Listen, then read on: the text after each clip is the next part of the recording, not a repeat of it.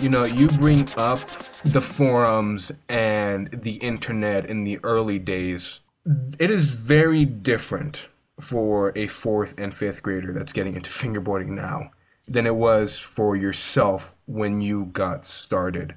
How do you feel about fingerboarding today and what it's progressed to and the different platforms and avenues somebody has to be able to market themselves because it's it's a night and day difference.